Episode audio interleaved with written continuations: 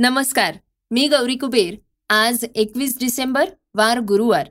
आपण ऐकत आहात सकाळचं पॉडकास्ट विधानसभेमध्ये उपमुख्यमंत्री देवेंद्र फडणवीस यांनी एनसीआरबी डेटा आणि राज्यातल्या गुन्ह्यांची परिस्थिती याबाबत माहिती दिलीय.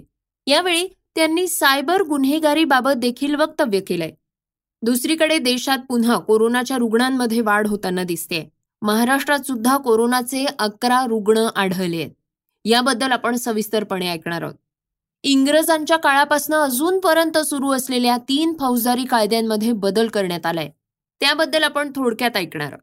टीएमसी खासदार कल्याण बॅनर्जी यांनी नक्कल केल्यामुळं आणि राहुल गांधी यांनी त्याचा व्हिडिओ शूट केल्यामुळं धनखड यांनी नाराजी व्यक्त केलीय. तर तब्बल साठ वर्षांनंतर भारतीय टेनिस टीम पाकिस्तानचा दौरा करणार. आहे याबद्दलही थोडक्यात ऐकणार आहोत. तर आजच्या चर्चेतल्या बातमीत ऐकणार आहोत की अजित पवार यांनी जयंत पाटलांना आमच्यात अंडरस्टँडिंग चांगलं आहे असं का म्हटलंय त्याबद्दल. चला तर मग सुरुवात करूयात आजच्या पॉडकास्टला एका महत्त्वाच्या बातमीनं. विधानसभेत उपमुख्यमंत्री देवेंद्र फडणवीस यांनी एनसीआरबी डेटा आणि राज्यातल्या गुन्ह्यांची परिस्थिती याबाबत महत्वाची माहिती दिली आहे. यावेळी त्यांनी सायबर गुन्हेगारीबाबत देखील वक्तव्य केलंय. गेल्या काही वर्षांपासून सेक्स्टॉर्शन सारखे गुन्हे समोर येत आहेत.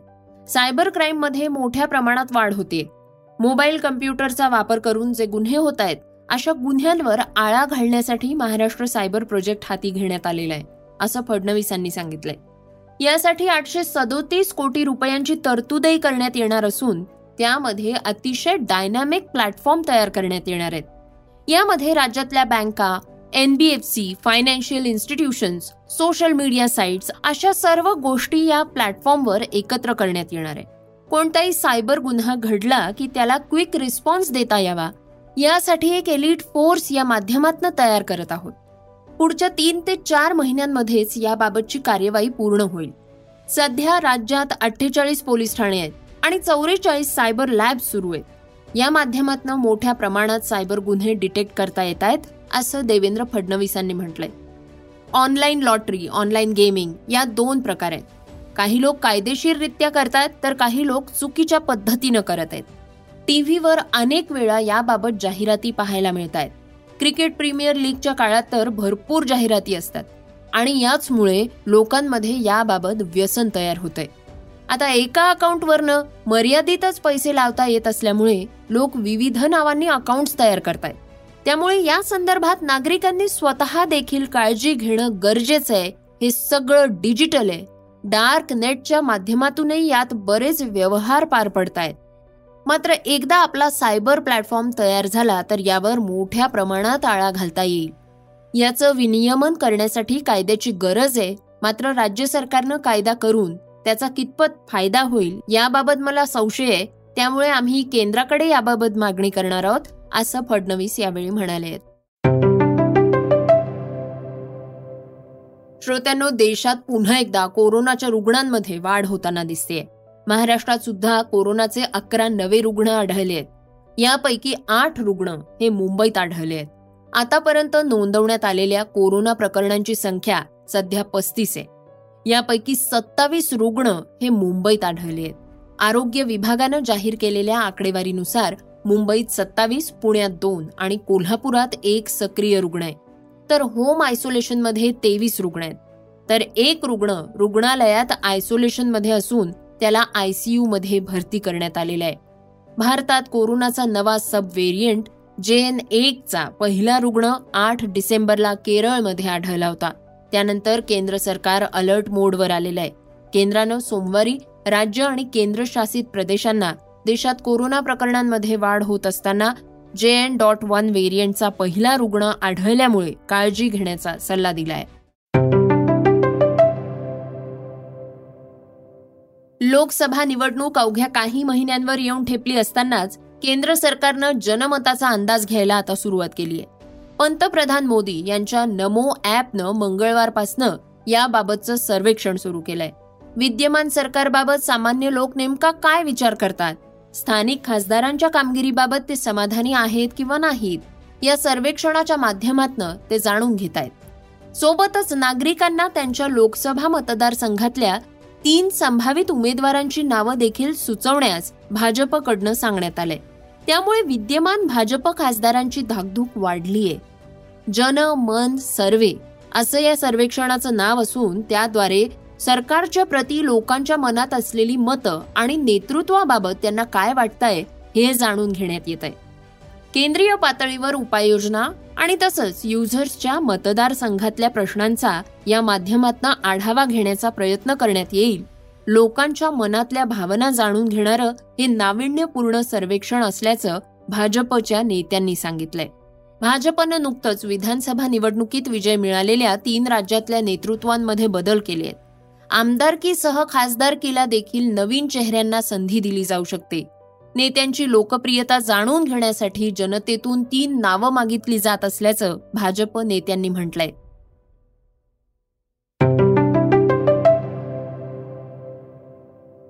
श्रोत्यांनो आता ऐकूया त्याच्या वेगवान घडामोडी.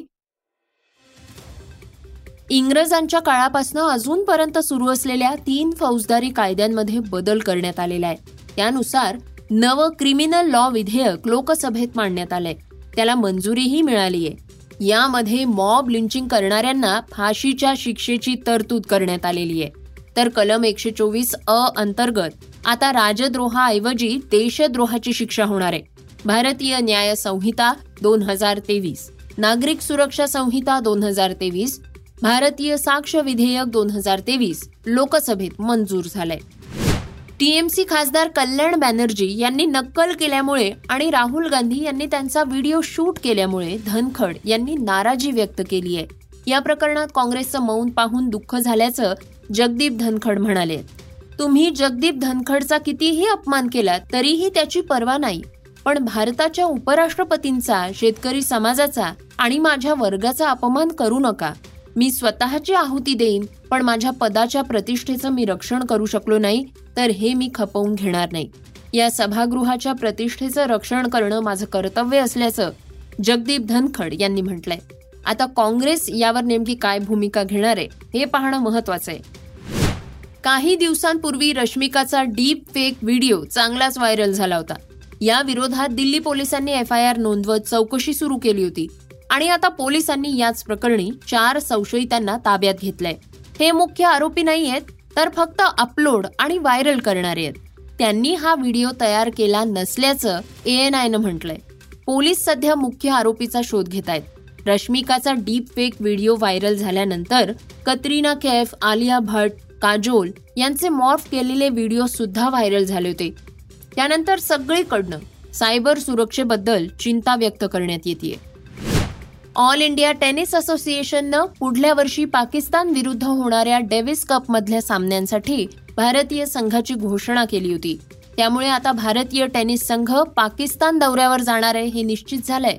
विशेष म्हणजे जर भारतीय संघ पाकिस्तान दौऱ्यावर गेला तर एकोणीसशे चौसष्ट नंतर तब्बल साठ वर्षांनंतर भारताचा डेव्हिस कप मधला हा पहिला पाकिस्तान दौरा असेल.